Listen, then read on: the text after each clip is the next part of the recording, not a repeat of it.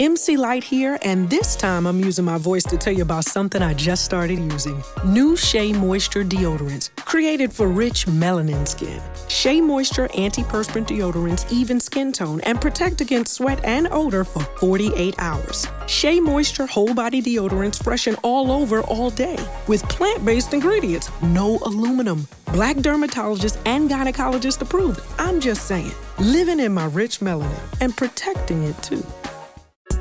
We got another day of NBA action. And with FanDuel, every night is a watch party. So it's time for your FanDuel crew to make their bets. So, what's the move tonight, gang? You know that new customers who bet $5 get $200 back in bonus bets if you win. Woo-hoo, we're heating up, fam. Bet all the stars with all your friends and make every moment more only on FanDuel. New customers bet $5, get $200 back in bonus bets if you win. Make every moment more with FanDuel. It goes down in the DM. It go down. It go down in the DM. 21 plus and present in Virginia. First online real money wager only. $10 first deposit required. Bonus issued is non-withdrawable bonus bets that expire seven days after receipt. See full terms at fanduel.com slash sportsbook. Gambling problem? Call 1-800-GAMBLER.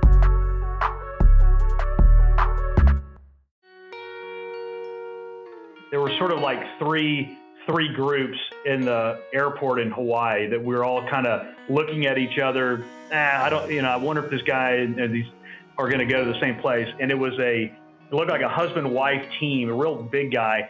And, and I remember sort of talking it up with him, and he he he was checking out his fly box, and all he had really brought were triggerfish flies. You remember this? No, yeah, yes, I do. And uh, and, and, and I hadn't really put that on my radar as the quarry that we would be going after. But he started basically telling me that that's all he would go after were triggerfish.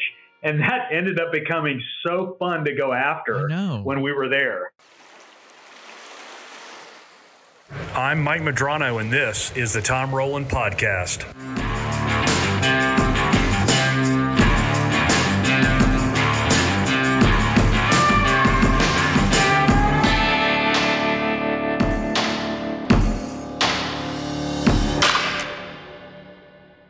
After years of fine print contracts and getting ripped off by overpriced wireless providers, if we've learned anything, it's that there's always a catch.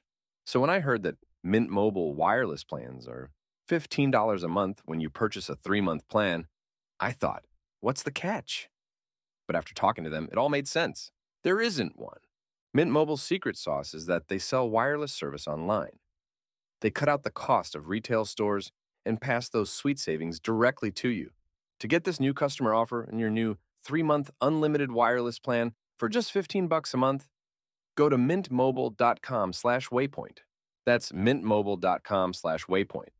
Cut your wireless bill to 15 bucks a month at mintmobile.com slash waypoint. Additional taxes, fees, and restrictions apply. See Mint Mobile for details. So today, what we've got, uh, a few years ago, I took my boys to Christmas Island and it was one of the best trips we've ever had. And it was wonderful and made even better because we ran into another family there on the way. I think in the Hawaii airport, we met up with another family and they, it was very similar. Dad, two boys, kind of celebrating, um, I don't know, maybe a high school graduation or something. I was kind of seeing them. I'm like, those guys look like they're going to the same place we're going to. And so we ended up talking, sitting down, became fast friends. The boys got together. Uh, I got to be friends with this this person, and we ended up fishing all week together, and it was fantastic. Uh, that gentleman is Michael Madrano, and he's joining us today because he has something that is really awesome. He's written this uh, book called Stilt Houses of Texas. I think you were working on this when we were probably back in Christmas Island days, weren't you? I think I had the idea for it. Yeah. Well, it looks It was like, early innings. Yeah, it looks like it has taken a lot of time for sure to uh, to to write this book. Um, it is uh, a book about the stilt houses. Now we have stilt houses in Florida, and they are um, kind of off the Homestead area, kind of in Biscayne Bay a little bit. Um, but you have also these stilt houses in Texas. So, what was it that made you want to do a book about the stilt houses? Tom, I, I, I have grown up on the Texas coast, and you know, so for the better part of my upbringing, fishing along uh, the coast of Texas, literally from Galveston all the way to South Texas, you, you can't help but notice that there's homes literally along the intercoastal. Some of them on spoil islands, some of them literally uh, like the stilt houses in Florida in the water. And and no one really ever talks about how those houses got there or uh, or who has them. And so I, it was always intriguing to me that there was these homes and and sort of as a as a young man always thought to myself one of these days I'd love to fish on uh, one of those cabins. and so you know it it, it just t- sort of took 40 years for that to happen but but that's that's really how it all started. So you just wanted to fish on one. Would you see yeah. when you're fishing by these things? Would you see people like um, staying there and like enjoying that lifestyle? Like people are yeah, living there. I, I, I per, not permanently. Usually, just sort of over the weekend. Yeah. Right. Yeah. And so, what what's the what's the legality here? Like, how did how did these things start? Could anyone at one point could anyone just go plop a stilt house somewhere? I'm sure that's not that case, not the case now. But how did it start? No, yeah, no, that's that's actually they they used to call them squatters shacks.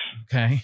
So they literally, uh, you know, back in in the day when they were dredging the intercoastal canal through Texas, people literally just set up a a cabin or a, a shack along those spoil banks and set up shop. And and no one really said you couldn't do that. And that is actually the genesis for what we now know as the cabin program that's sanctioned by the state. Hmm. so uh, and, and, that didn't really take place until 64 when they passed uh, uh, some legislation in the texas house to acquire really those properties because it was on state land but before you know if, if you had the wherewithal to go out there and put some pilings in the ground, you could have a shack on the intercoastal. Wow. And then along the along the road there something probably changed where I mean that's kind of like filling a wetland, right? Like you p- putting piles in the ground. I know in Florida that's right. a real no-no in a, you know you got to get a certain permit, you know, and that's that's considered like a wetland kind of issue, which is a federal yeah. issue, right? Exactly. So it, did that change, and all of a sudden they can't build anymore, or what? What's the history of that?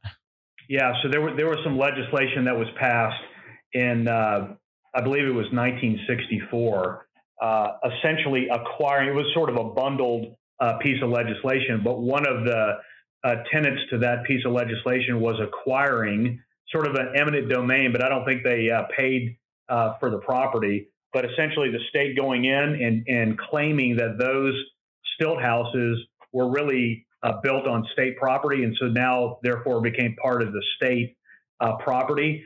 And they put those cabins under the General Land Office, which is one of the uh, divisions in Texas that's really charged with leasing state property for could be for natural resources or for oyster farming, et cetera. And so now these call it 410, 408 cabins at the time, became part of the state under the purview of the General Land Office. And then you had to apply for a permit to, to do anything, uh, make any improvements, or to have a lease. That's how they set it up. And it's still that case today is you technically have a lease with the state uh, to occupy that uh, cabin. Hmm. But it's owned by it's sort of like a hunting lease.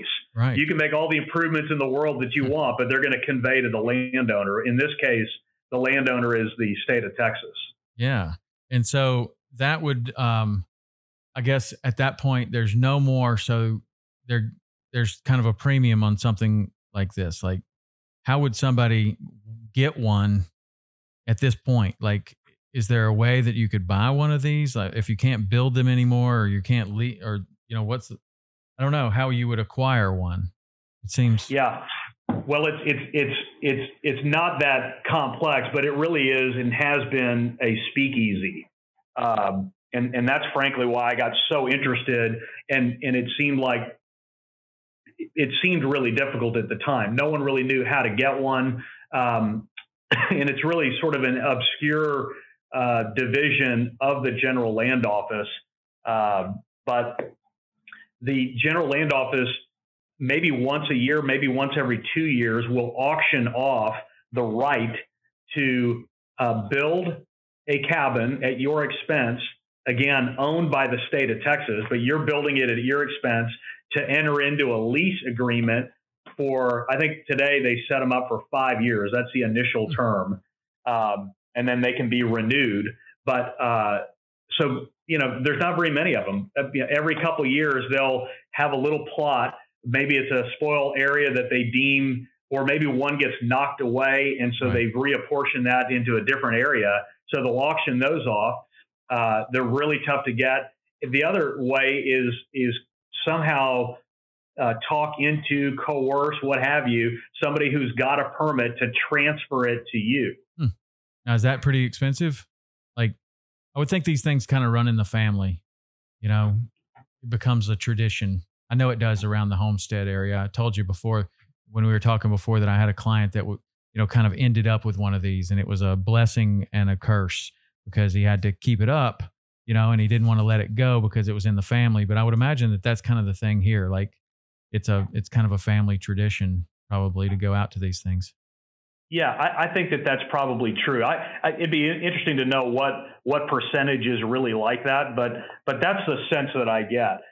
It's so difficult to get one that once you get one, you don't want to let it go, even though uh, that it, it, there's a lot of maintenance involved, as you could imagine, and and none of these are accessible by land. So right. everything that you do to that cabin, you have to bring by boat. Yeah. So what happens in hurricanes? With with respect to what? Well, I mean, do they make it? I mean, it, some of these look kind of janky, and you brought everything yeah. out here by boat. Let's see, I can actually show what your book looks like here. I'll put this down here. I mean, you can actually bring this stuff out here by boat. So, and it's shallow water, so you're probably probably very um, you can't bring a huge boat there. So you're right. bringing this out like a couple of two by fours at a time on occasion, I would imagine. So then you have yeah. a hurricane or something. I mean, I'm looking on the inside of these, and they're kind of like a tree house, which is kind of the yeah. allure of them. You know, it's like like Huck Finn. You know, you go out yeah. there and you you stay in one of these. But are, do they do pretty well in the hurricanes? I, I would say uh, generally they don't do very well in a hurricane.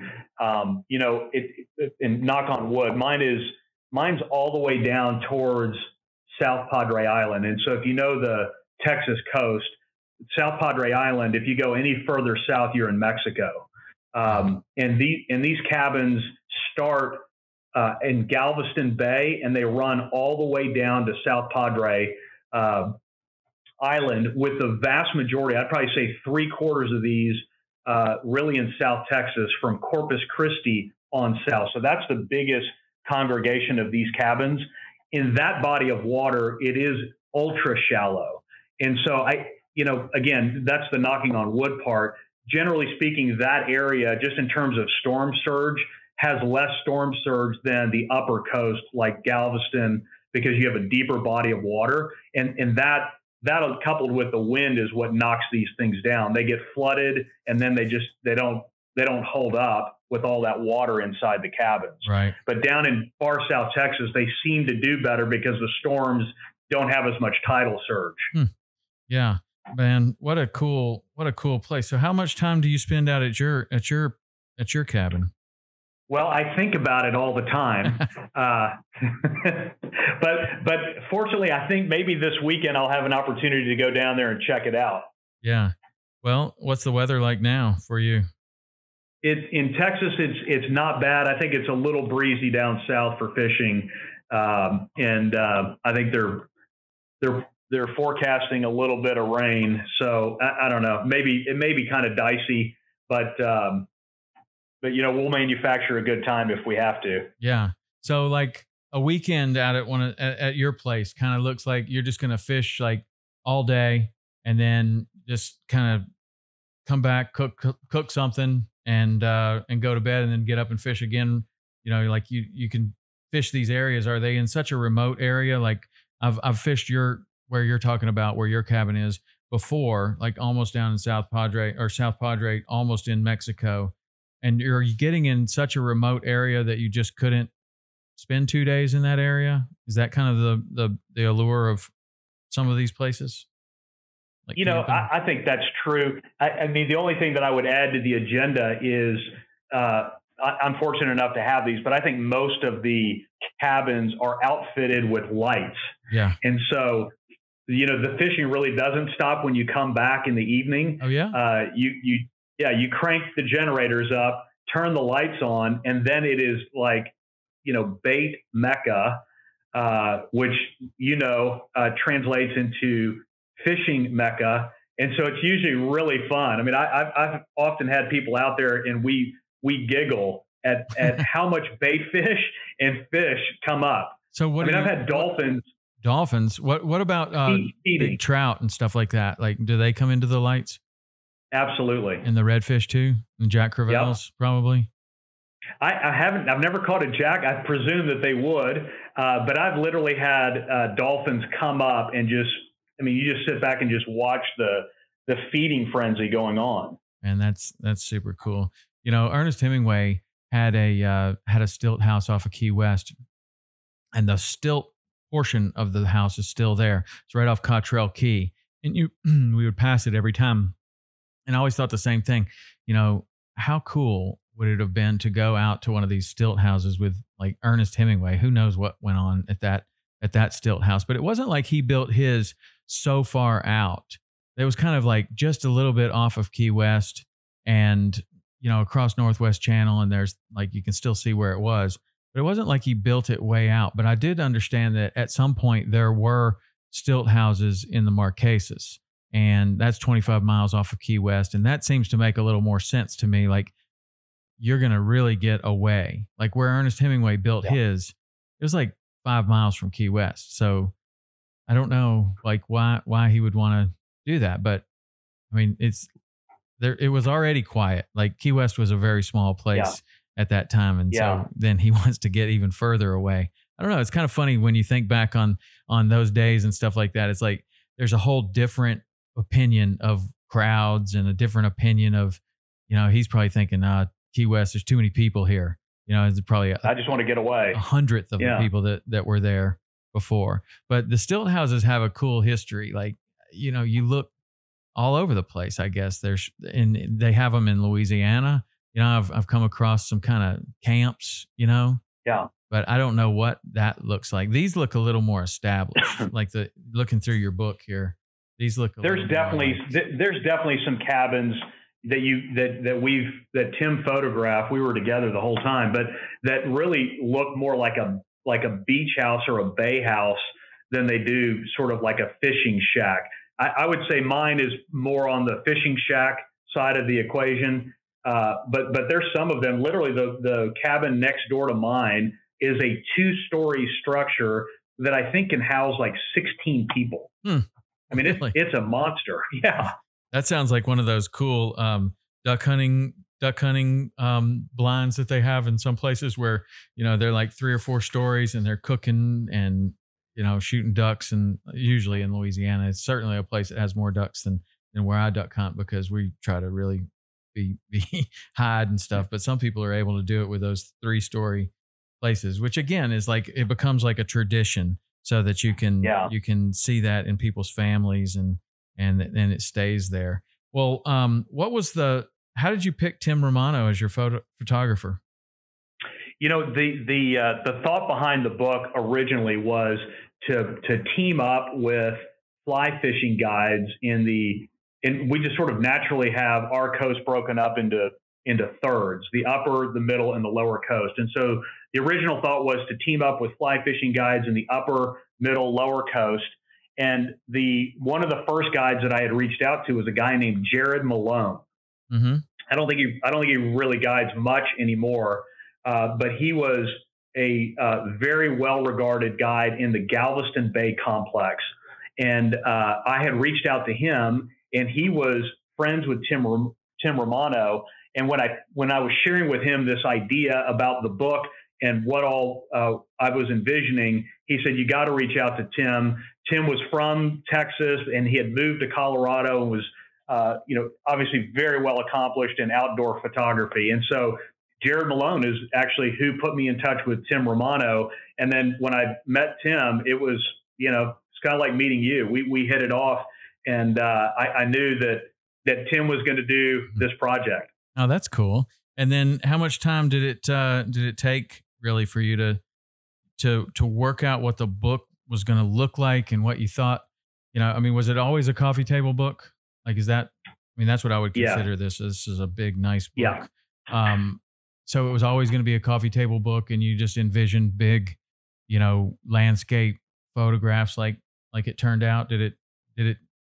Did it turn out like you thought? Like I know that people launch into these projects, and then it's kind of like, man, it took so many twists and turns on the way that it's completely different project than what it was intended. But what what about that for you?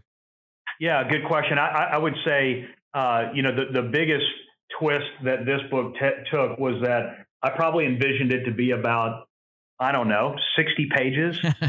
uh, and I think it's, I don't know what the last count was. I'm looking, I'm opening my book right now, but it's like 38, I see. Or maybe yeah, it's 238 pages. And, and, you know, Tim and I, it, this, this project took two years.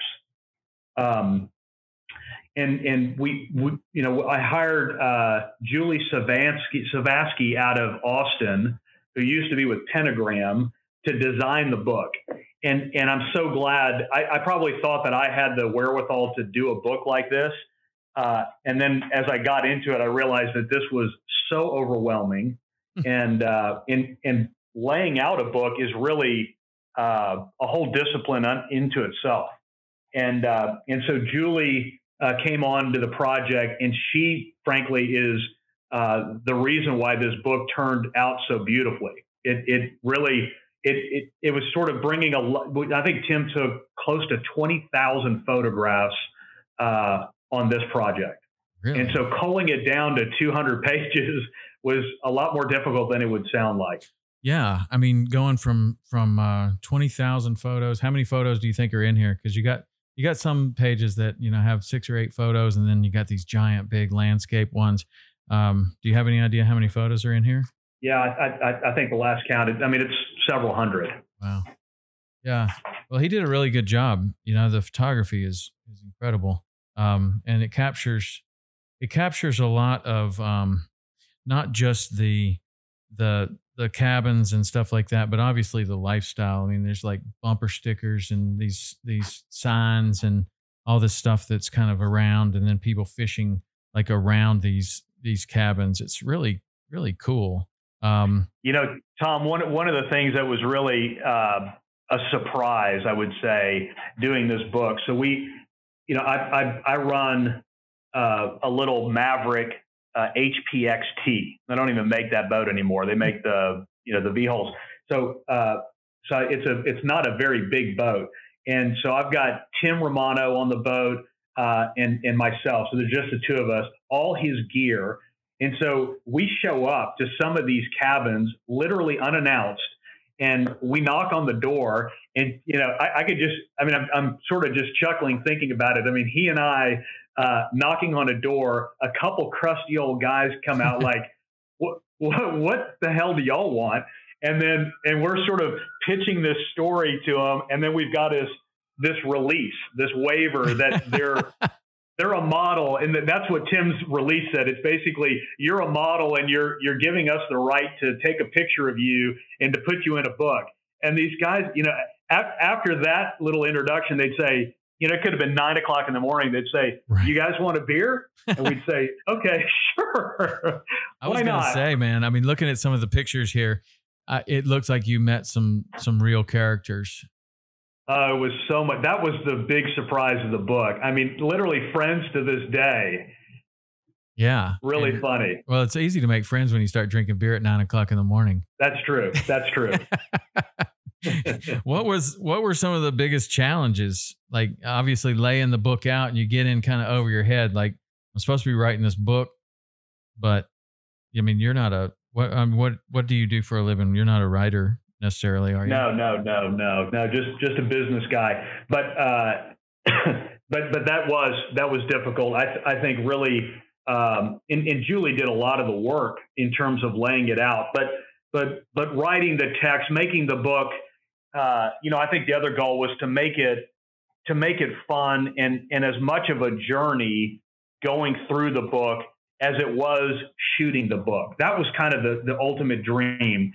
Obviously, you can do that a little bit, maybe a little easier with a video. But I wanted, I love the permanence of a book, and and it seems like at least these days, you know, video is such a uh, not a keepsake, mm-hmm. really. It's it's sort of it's a one and done. You watch it and then you just you forget where you put it. And to me, I wanted this. This this was such a culmination of of a quest that turned into a reality. Personally, for me, just having wanted one, and then you know I got I never I don't know if I ever told you that I got invited post college to go duck hunt in one of these. Oh yeah. So sort of a buddy a buddy of a buddy had one in the dead of winter, I, and I kind of talk about it a little bit in the book. And so I, we show up, a handful of us, to duck hunt, and it and it's sort of like duck hunt during the day and then trout fish at night. It just like it, we never slept for a weekend, and it was so much fun. And so I, I just you know having one, and then you know it was really difficult to get it, and then to you know remodel it, and then get it to where it was at least livable and and uh, my wife's gone out there once. That's the next so question to get it to yeah to, does your wife like this one? Yeah she's been out there once and and that's a that's a big accomplishment. And and so you know i felt like th- this book needed to to really embody that journey of what it's like to kind of go from from coast the, the various coasts that we have and and just and anyway, so that that was kind of the spirit behind this is really make it kind of a journey. And uh, uh, Tim did a great job. Julie, of course, did an awesome job as well. And uh, and but but trying to capture that essence was frankly at the end of the day took a lot longer and was more difficult than I had expected it was going to be. Wow. Yeah, I can imagine. I mean, did you deal with weather and stuff like that too? Like you got you got a guy like Tim Romano coming from the Rocky Mountains. Does he still live in the Rockies? Yeah, but so, he's he's a tough guy and he's he's salty in his own right. So yeah. it was Yeah, but still, you know, I mean, you you got to go out there in a small boat and you got I mean, Texas can have some some very serious weather. So, yeah, you know, you did you run into any kind of issues like that? I mean, we run into that stuff all the time. As soon as we decide we're going to film a TV show, it's yeah blowing 200 miles an hour and raining sideways. Um, Did you have any of that kind of issue? We, we, we got sprinkled. We never got a downpour. I think I think the biggest issue we, we ran into was uh, just the seas. Yeah. And so you know, breaking it up as we did, sort of the upper coast, that wasn't terrible, and and we we could sort of find a port pretty quickly. When we got into the middle coast, uh, that that got a little dicier because we were uh, kind of venturing far away from where our home base was. And so navigating across the open bay, uh, it, you know, we got wet, put it that way, yeah. and it wasn't from rain. And then, and then the South Texas portion, our home base there was Port Mansfield, which is sort of equidistant between Corpus Christi and South Padre. So I ran that little Maverick on one day in particular over a hundred miles. And so you know what that's like on a skiff running a yeah. hundred miles. And uh, so that that was you know it was it, again it was just part of the adventure. We were uh, we had fun. Well, we were a little sore at the end of that trip. Yeah. Well, I'm about to find out what it's like to run a little boat like that, uh, 1,300 miles.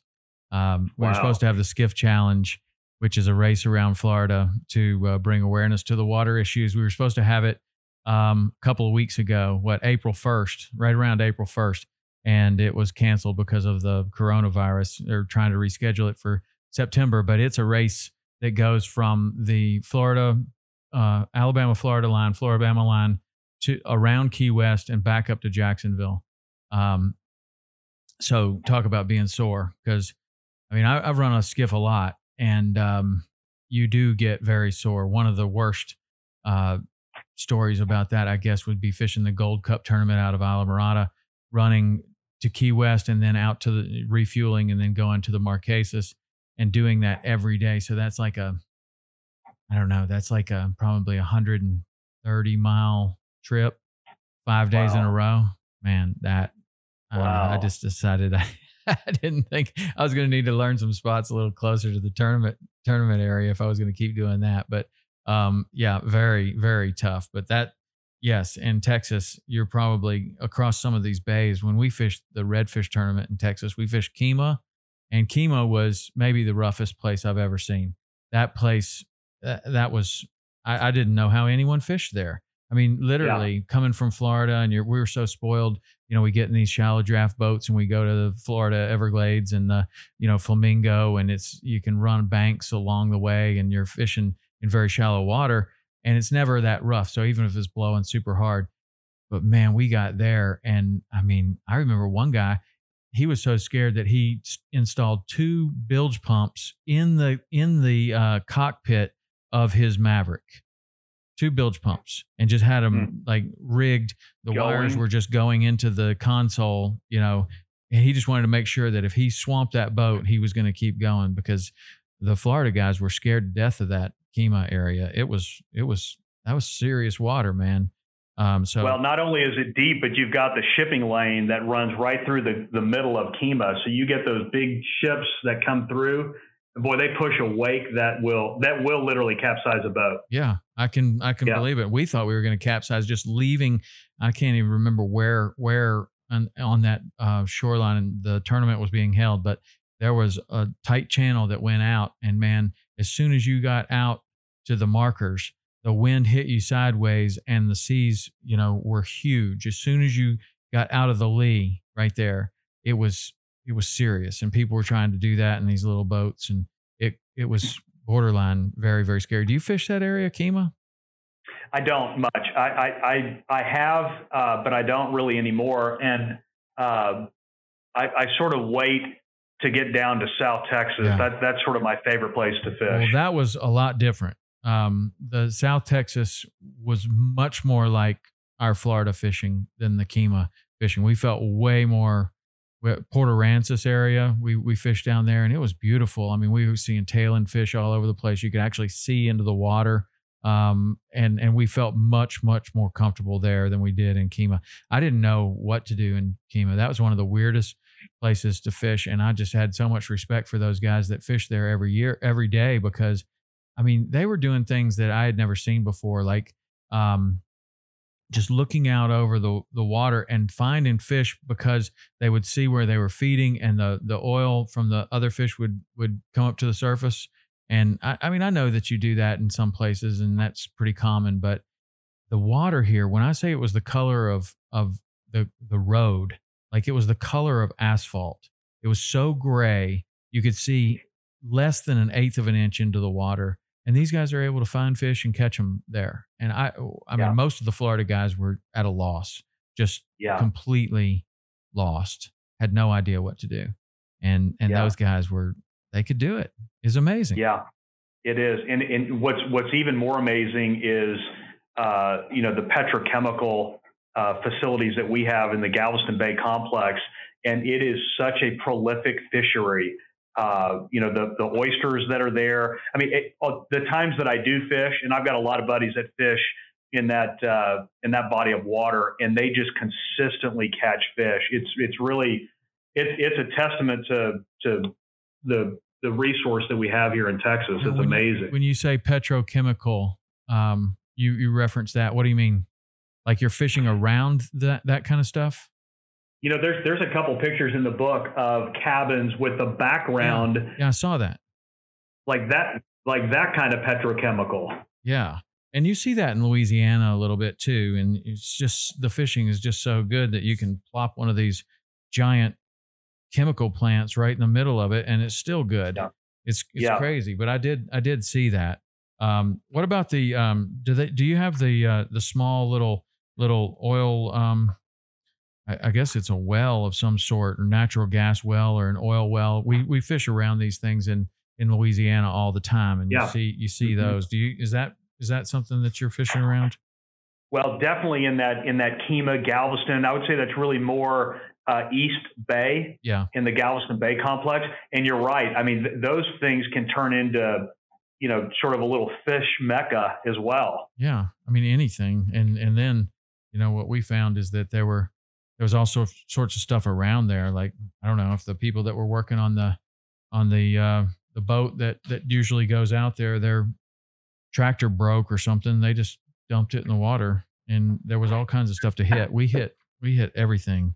It was a nightmare. First time I went to Louisiana, I had no idea what what I was doing, and then it, I really got scared because we hit we hit a number of things that weren't supposed to. Oh, you there. did? Yeah, yeah. We, I mean, and and you know, eh, the the chart says it's clean, so who knows what it was, you know? But it was pretty solid, and uh, we we managed to not rip the rip the motor off the back of the boat. But I mean, within the first fifteen minutes, we had hit something really hard, which was probably the best time to hit it because that really slowed us down. Like we were like, okay, Yeah. hold on, we don't know what we're doing. And if you go up this little cut that looks exactly like this little cut, this one has a whole bunch of you know pipelines and stuff in it. So don't do that. So Yeah. you really, really had to be super careful. Um, Eating better is easy with Factor's delicious, ready to eat meals. Every fresh, never frozen meal is chef crafted, dietitian approved, and ready to go in just two minutes, including Calorie Smart, Protein Plus, which is the one I like, and Keto. Get started today and get after your goals. Discover a wide variety of easy options for the entire day, like breakfast, midday bites, and more. No prep, no mess meals. Factor meals are ready to heat and eat, so there's no prepping, cooking, or cleanup needed. Sign up and save. We've done the math. Factor is less expensive than takeout, and every meal is dietitian approved to be nutritious and delicious. Head to factormeals.com slash waypointpod50 and use the code waypointpod50 to get 50% off. That's waypointpod50 at factormeals.com slash waypointpod50 to get 50% off. but that's cool, man. This is a this is a really great book. I would certainly encourage anybody that that is looking for a coffee table book or or whatever to check this one out because the photography in this is really good and it really does tell. You did you guys did a good really good job uh, all the way when it's laid out to the photography to just how kind of it it moves from you know down the coast in a in a logical kind of way that I'm not even that familiar with Texas, but I could kind of follow it in the maps. It's really cool. It's really a really a nicely done thing that makes me realize I need to get and fish Texas more often because the amount of of diversity in in the fishing and the landscape and the stuff that you're showing in here, like what we're talking about, like between Kemah and Port Aransas, that's quite a different It really Area. is. yeah, but I I loved it. I, I got to get over there and fish with you. We were planning on on uh, doing a little something for this book, and um, that's I when that hurricane hit. Right? What hurricane was that? That was um, one that hit so bad. That wasn't Harvey. Uh, the one before Harvey, I believe. Yeah, but I was I was disappointed that we couldn't make that happen. Um, so we met uh, at Christmas Island, and um, have you have you done any more trips like that since then? Well, I thought I've thought about a lot more trips like that. I've I've I've I've, uh, I've I've done some uh, Bahama fishing and then took another big trip. It was it was without the boys to the Seychelles. oh, nice. Uh, yeah, but but but you know, I got I, I think about that Christmas Island trip. What a that was that fishery was something else. And uh, it was really one of my favorite trips ever. And I don't know about you, but one of the things that I liked about Christmas Island so much, and you may have seen this in in the Seychelles too. I've never been there, but it was just such a lack of of worldly influence on that Yeah. island. Like it was like literally. I mean, you. It's one thing when you fly like you fly a long way and you get someplace and everybody's wearing like NBA jerseys and and there's McDonald's and there's you know like an, a real American influence. And when we got to Christmas Island, it was not like that. I mean, that was like you felt like you were out in the middle of nowhere, and you you are. Um, you are in the middle of nowhere. Yeah, but that was one of my favorite things about that. Like it was just Yeah. super cool. Um, And the people and the people were so welcoming too. What Yeah. wasn't that just Mm. Yeah, I could easily go back to Christmas Island. I've been there twice. That was the second time, and I, I you know, and it was such an important trip for me um, because my my oldest son had, was graduating high school, and that's what we were celebrating. Um, I can't remember. Your boys are just a little bit older than mine. So what were you guys Yeah. doing? No, it was it was it was our, our middle child uh, that was graduating, and uh, and so we drug the older one along with him, and and uh, I, I don't know if you recall, but but Ben is at the time he certainly was the least fishy of the two boys, Yeah. and so he really felt like it was a graduation present for his older brother, and uh, yeah, but but as I remember, he uh, he did quite well and and came He around did. doing really well. Yeah, it was it was funny how similar the trips were because you know I was doing a a, a celebration for my oldest son. You were doing a celebration for your youngest son. Um, my younger son, kind of, I, I mean, I just told my older son like Turner, we really need to bring Hayden. Like this is a once in a lifetime kind of thing, maybe, and let's let's ask him. And he's like, yeah, of course, let's let's go. And uh, so we we take we take the two boys, and it was fantastic because we just had so much good time together. But I just never forget like just checking you guys out in the airport. I'm like, I bet they're going where we are. And then you know the boys are about the same age and just looked cool. It was a it was a it was fun. sweet deal. Yeah, and we and we were roommates too, sort Yeah. of bunk bunkhouse mates. I know, I know. And then Yeah. then it worked out nicely too because there was a whole other group of people that we, you know, had had we not uh, gotten together, we would have pretty much just been outsiders to that other other group. Like I don't know, the camp could probably hold like what twenty, and Yeah. sixteen of them were were came together. So it it just worked out perfect. It was great. We need to we need to do another trip like that. Um, Yeah, I, I agree. And, and and I don't know if you remember this this other there were sort of like three three groups in the airport in Hawaii that we were all kind of looking at each other. Ah, I don't you know, I wonder if this guy and these are going to go to the same place. And it was a it looked like a husband wife team, a real big guy. And and I remember sort of talking it up with him and he he he was checking out his fly box and all he had really brought were triggerfish flies. You remember this? no, yeah, yes, I do. and uh, and and and I hadn't really put that on my radar as the quarry that we would be going after. But he started basically telling me that that's all he would go after were triggerfish, and that ended up becoming so fun to go after when we were there. Yeah, that was great. And and that's what was yeah, I, I think that we even talked about that shortly after. You're like, oh, I just met this guy and all he wants to do is triggerfish. And so I had been to Christmas Island almost 20 years before, and we didn't throw at a triggerfish one time. Not we didn't throw at a milkfish one time. We didn't throw at any, it was not something that they fished for at that time. And so to to go back and have this change so much that that's like the number one target was interesting. So, I mean, when I went there the first time, I was like, what's that? That looks cool. Let's fish for that. And the guides are like, no, no, we go bonefish, man, up here, you know, and, and we keep going. And I'm like, ah, I don't know. It seems like, seems pretty cool. Like, we should probably try to catch one of these triggerfish, but we never did. And, uh, and that added a lot to that trip. Um, because you could catch bonefish, you could have a second rod. The guide would would be carrying the second rod for you, and then then you'd start fishing for these triggerfish. But there'd only be like you know four or five different shots, and then then right back to the bone fishing, and then you'd just walk, and you could catch bonefish all the way down until you saw more triggerfish, and then you could Yeah. move to that.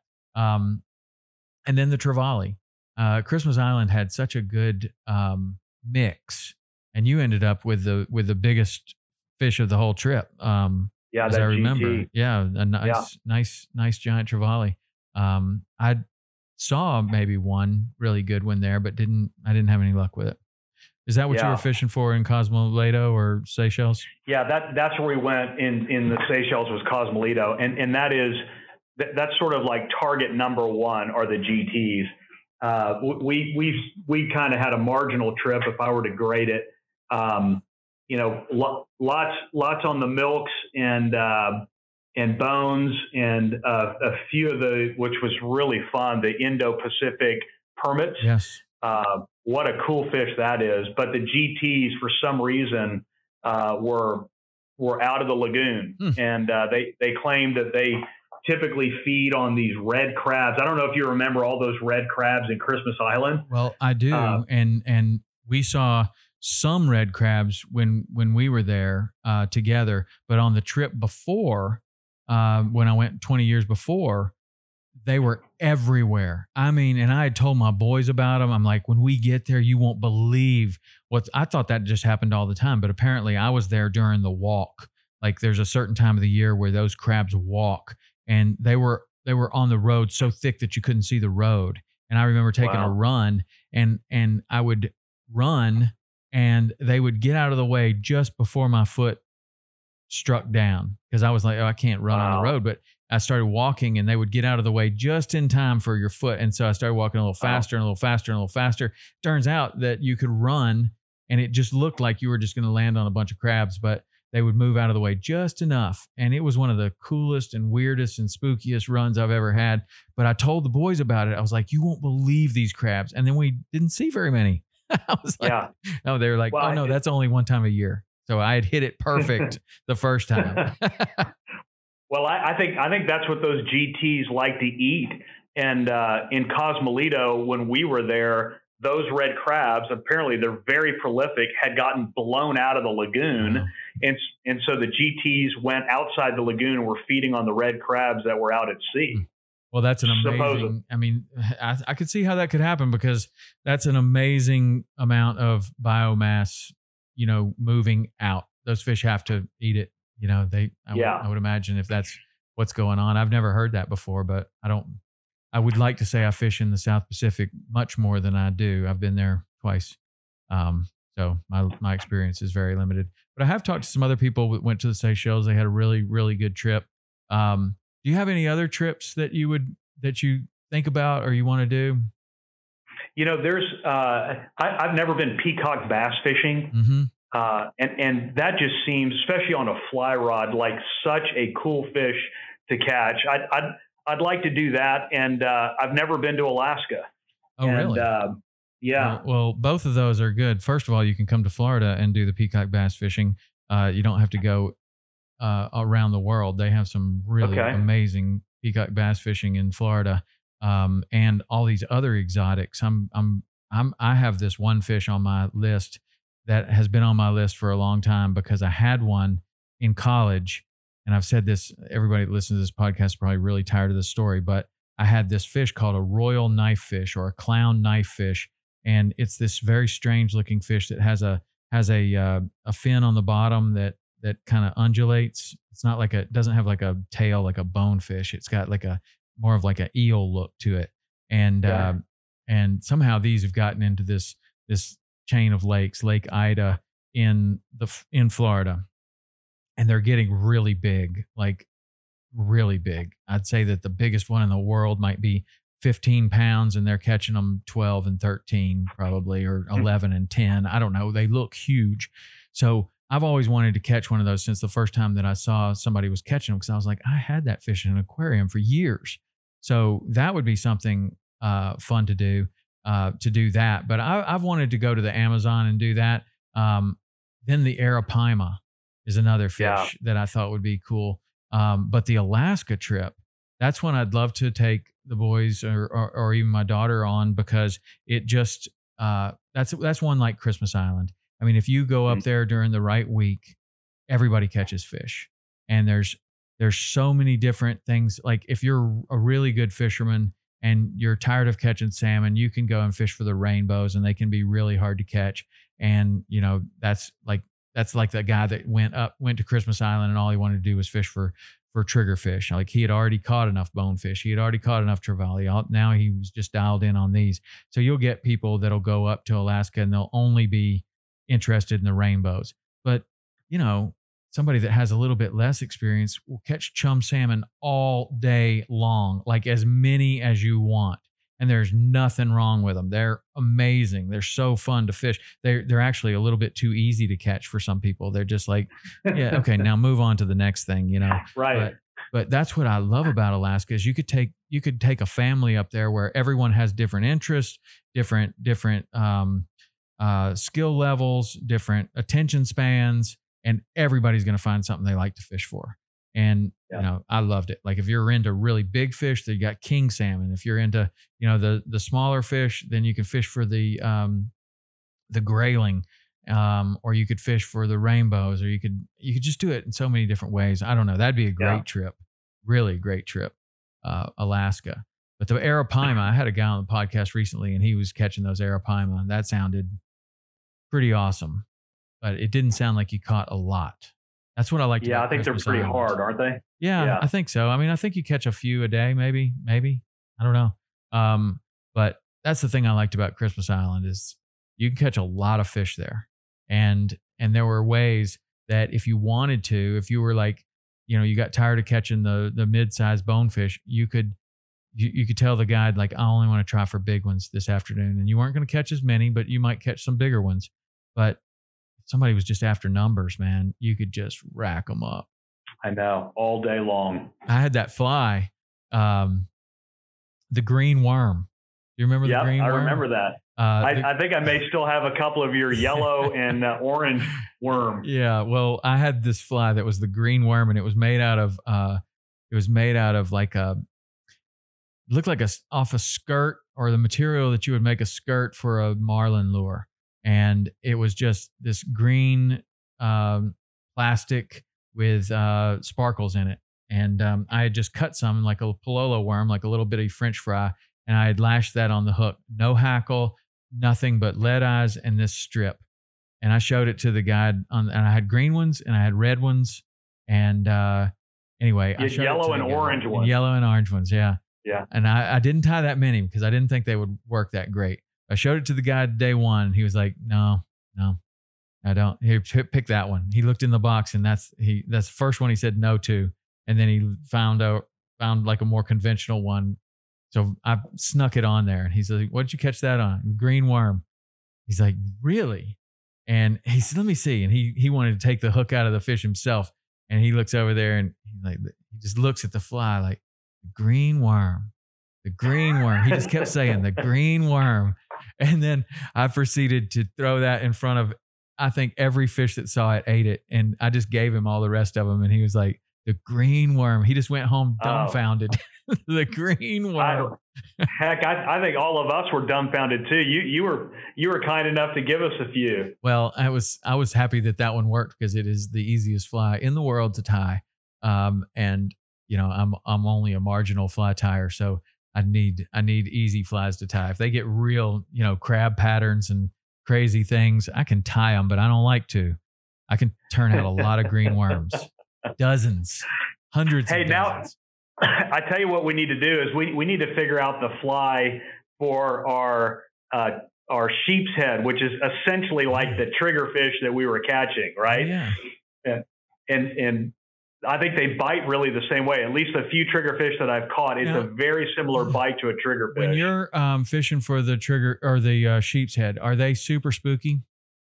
very, very, Yeah. very. they're super spooky in um, Flamingo and Florida too, and a lot of people are starting to to fish for those much more seriously, um, like going after them as a target. And the flies are, and you know, when that starts happening, the flies start to get better and better and better, just like with permit fishing or anything else. Where now, now, if it becomes a thing, then people will start, you know, putting time and effort into making the flies better or whatever. But I always caught them on um, live sand fleas, like when I was bait fish for them, and I know that they eat those things really, really good.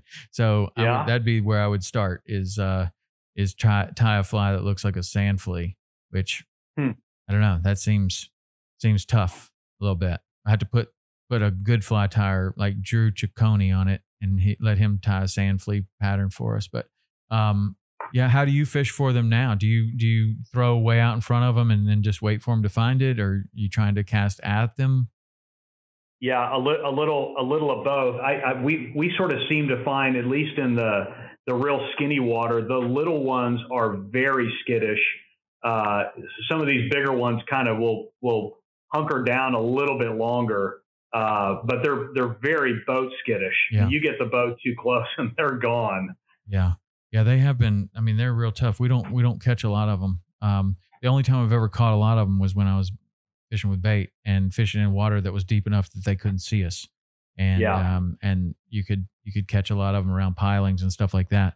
But um, you know, they the sheephead does eat well. I don't know if you've ever eaten one. They're kind of hard to clean. They got a lot of bones in them, but they they do eat. Yeah. Um, they do eat very well. So, uh, but more people are trying to catch them. Yeah. Um, so do you fish with like crab patterns or or what do you because they seem like they would be a something that would eat something with a shell on it if you just look Yeah, at their I- mouth structure. Yeah, and and and and it's really the smaller the better. I've found. Uh, I mean, I, I wouldn't say that I'm a prolific uh, sheep's head catcher, but um, but but at least the looks that I've gotten, they've tended to be a little bit smaller uh, offering than than a large shrimp pattern or a large crab. Yeah.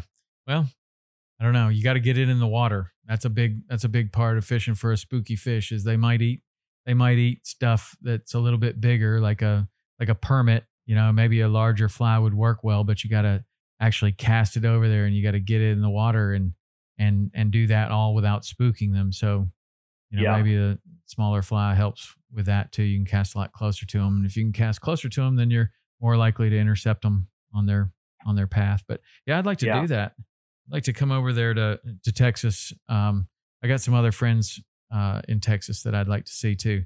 It's funny because uh, uh, my friend um, he he used to live a lot closer to us, and then um, he is the athletic director at SMU. And uh, it was funny because when I met you, you actually reminded me a lot of of my friend, and I was like, "Huh, that's weird." And uh, That's funny. and then you were both from from Texas, so that's interesting. Um, so what's on the what's on the uh, the horizon for you? You got trips planned. You got uh, books. You're gonna just go back to work. What are you doing? Yeah, no, I, I, uh, I I'm I'm running a company uh, today called Score Vision, Score which Vision. is a yeah really really cool company. It's headquartered in Omaha, Nebraska. Uh, you know, I live in Houston, Texas, Mhm. so um, and we have an office in Houston. But they uh, Score Vision is a software company that's developed scoring and some video capture technology used primarily by high schools and colleges uh, to elevate their game time production, et cetera. And so uh, we, I've, I've been involved with Score Vision for a little over two years now, and so it's been really such a fun venture, and uh, the the business is doing really really well, and um, we're we're looking forward to school getting back to a new normal uh, sometime soon. So hopefully hopefully everybody you know is in a position to start schools back up in the fall.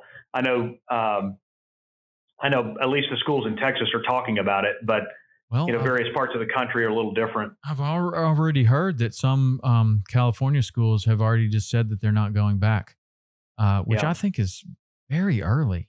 Like how how could you possibly know this early that you're not going to open in the fall?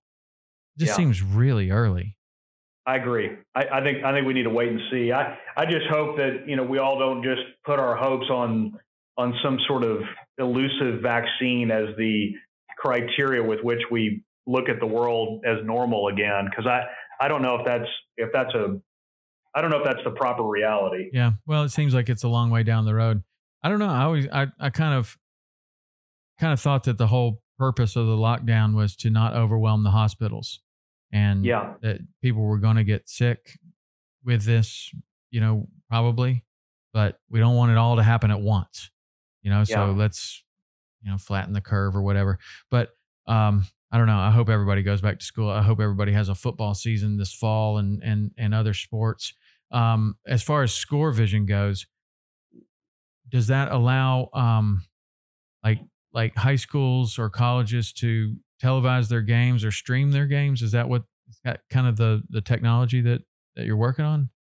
It, it's it yes is the short answer to that. We we actually just acquired a business, closed on it on March 31st.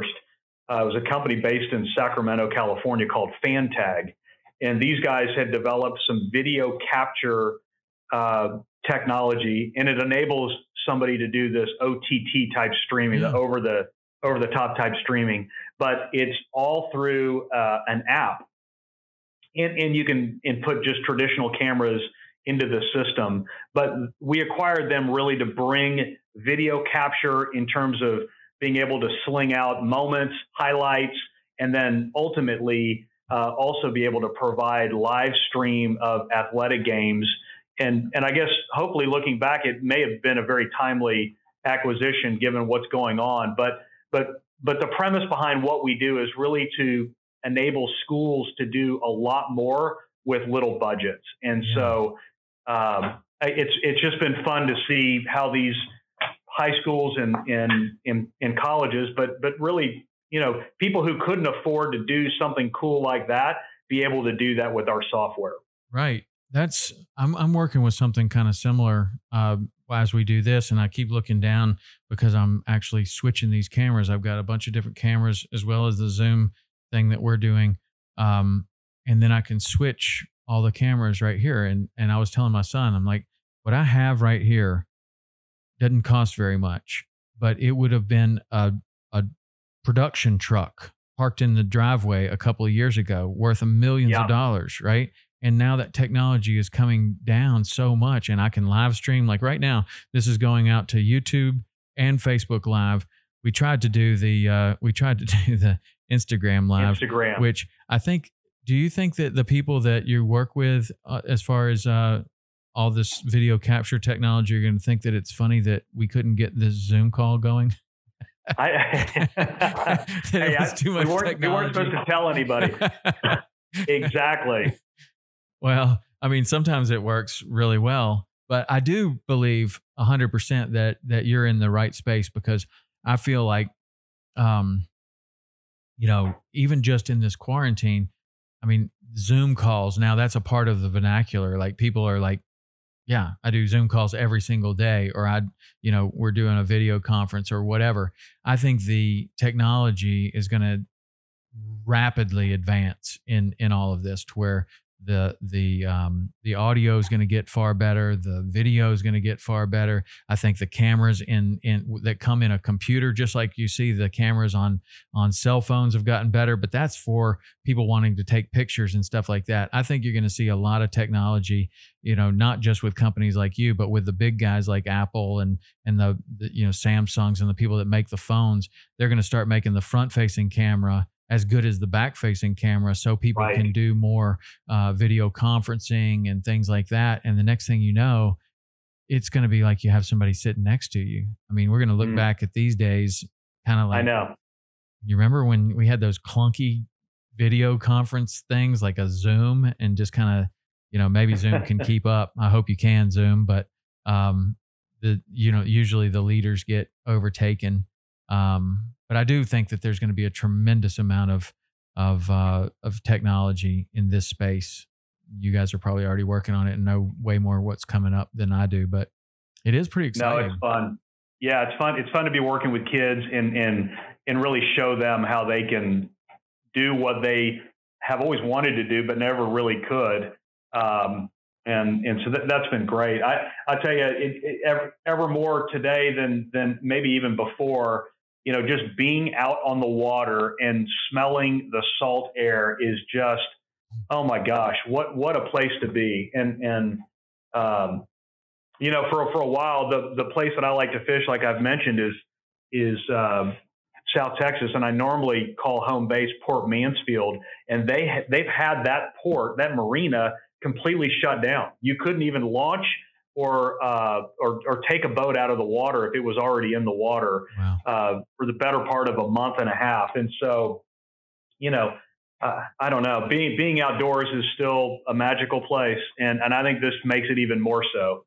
Yeah, I think I've I've certainly seen that more people are pushing towards the outdoors. I mean, you have a lot of businesses right now that are certainly struggling, and you have a lot of businesses that are that are doing the best they've ever done. Um, and some of that is fishing tackle, like um, cast nets. I know that the cast net Barracuda is sold out of cast nets, best month they ever had.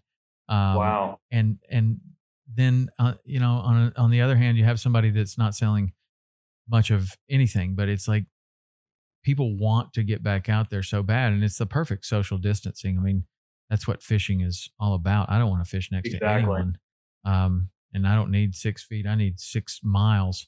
Uh, you know, exactly. between between me and the next person. But uh, I don't know. I think I think you'll. I I hope that people will continue to push towards the outdoors when we get back to normal. And I think we are getting back to normal. Are you seeing in Texas like that Port Port Mansfield that people can now go and get their boats out of the water? Because I would imagine you have a tremendous amount of growth on the bottom of your boat after 50 days of quarantine. Um, yeah, no, they they opened it back up. You know, I, I don't know if this is a, a proper generalization, but but it, it sort of seems like the people of Texas uh, don't really like to be sequestered in the teepee. You know what I mean? can't Like i- if that if- they do. That they do. yeah, like you, you know, you you tell sort of generally speaking, uh, you know, the Texans that they can't do something and they want to do what you just said you can't do. So I, I think I think the troops are definitely restless here, and um, um, and and and it's it's really evidenced by just sort of walking around and and you know I don't know I I, I think we can do it smart, but but hopefully hopefully it's sooner rather than later. Yeah, I hope so, man. I I really do. Um, but anyway, I know you're a busy guy. Um, so I want to thank you for coming on the show today and showing us this awesome book. Uh, I've got the book right here. Let me show it to everybody one more time with my fancy switching camera here on the thing. It's called Stilt Houses of Texas, Michael Madrano and uh, Tim Romano. It's a beautiful book. So you should check that out for sure. And um, that's going to be it for today. It, Michael, how would people get in touch with you? How would they see your book? How could they buy your book? What, um, what, how do they do that? Yeah, we have a we have a website for the book, stilthouses.com. Uh, you can also find the book on Amazon, but uh, the website talks more about the book, and um, and you can buy it there, or you can buy it on Amazon.com. Okay. And uh, what about you got any social media or anything like that? Yeah, Stilt Houses on Instagram, and then uh, uh, we have a contact page on that website as well. Happy to um, interact. In fact, I've had a, a couple calls in the last few months on from people wanting to figure out how to how to get a cabin. So I'm I'm happy to be a how-to guide as well. That you can tell them how to get a cabin, but not the one next to you, right? Exactly.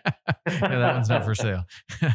but anyway, all right, man. Well, it's awesome catching up with you. Uh, I hope you'll tell your boys hi.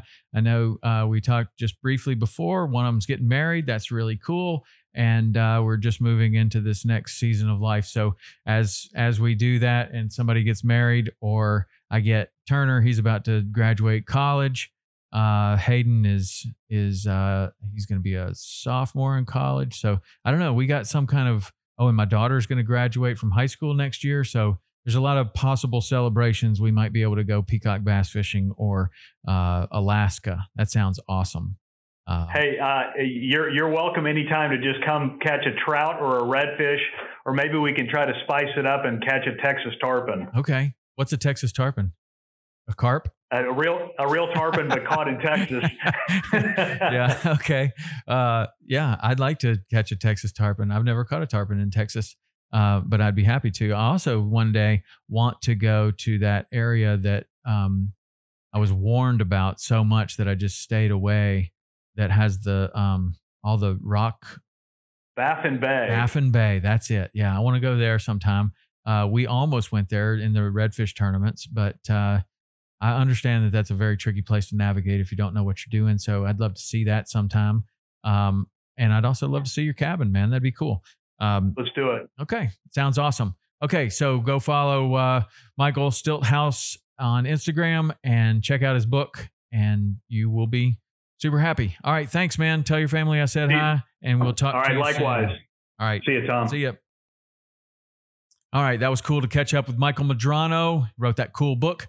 As always, this podcast is brought to you by Waypoint TV. You can go and find all of your best outdoor content on Waypoint TV. Specifically, you can go to Samsung Plus and you can go to these plus channels like Samsung Plus itself, Xumo, Tubi, Stirr, and many others. Also, Pluto, running marathons on Friday, on Saturdays and Sundays for Saltwater Experience and Into the Blue on Pluto TV. That's an absolutely free channel, so you can go there and watch that. Brought to you also by HUK. Go to hukgear.com, use the code SE30 for a 30% site wide discount. You can get anything you want. Get some shoes. They got awesome shoes. I love the Makos. Um, that's my favorite right now. Uh, I also like the waterproof boots for throwing the cast net. Those are really nice. And um, then they have amazing rain gear, and getting that at 30% off is really good. So you can do that. Brought to you by Manscaped. Manscaped is uh, has the best grooming equipment for all the men in your life. Uh, you, I just bought my son a couple of things there. They got a new thing coming out. It's a weed whacker. You stick it up your nose, and you'll have no more problems with uh, nose hair anymore. So that thing is coming out, and it's going to be really good. And we're brought to you by Kettle and Fire. If you are on a keto, paleo, or um, whole 30 diet, this stuff is great for that. Uh, it's great for digestive health. You can just sip it like a cup of coffee, or you can drink it or cook with it or whatever. Bone broth. Bone broth can be a real pain to cook yourself. It takes about 20 hours. It stinks up your whole house. I've done it many times. And uh, while I like bone broth, sometimes I don't like it enough to stink up my whole house. So you can get Kettle and Fire bone broth shipped right to your house. Use the code WAYPOINT at kettleandfire.com you can get a discount on that as well. Okay, we're also brought to you by Barracuda Tackle. Barracuda Tackle, the f- makers of the finest cast nets, they also have this really awesome D hooker. It's the best D hooker, in my opinion. It's long and you don't get bit by any sharks or barracudas or kingfish or whatever. And it actually takes the hook out for you. It's made out of really heavy duty material. So one can last you a whole season or maybe more, depending on how much you fish. Um, so anyway, the Barracuda tackle, they're putting that out. They're putting this magnet out where you can put a magnet on your boat. You can keep all your hooks and jigs and everything like that. And they're coming up with this cool little little boat wrench that we're actually going to have some giveaways on this this kind of stuff coming up soon. Not to mention that they make the best cast nets in the world. So Barracuda Tackle, they are a sponsor of this show. We're glad to have them. So if you could support them, that would be fantastic. Okay, that's it for today. We will see you next week.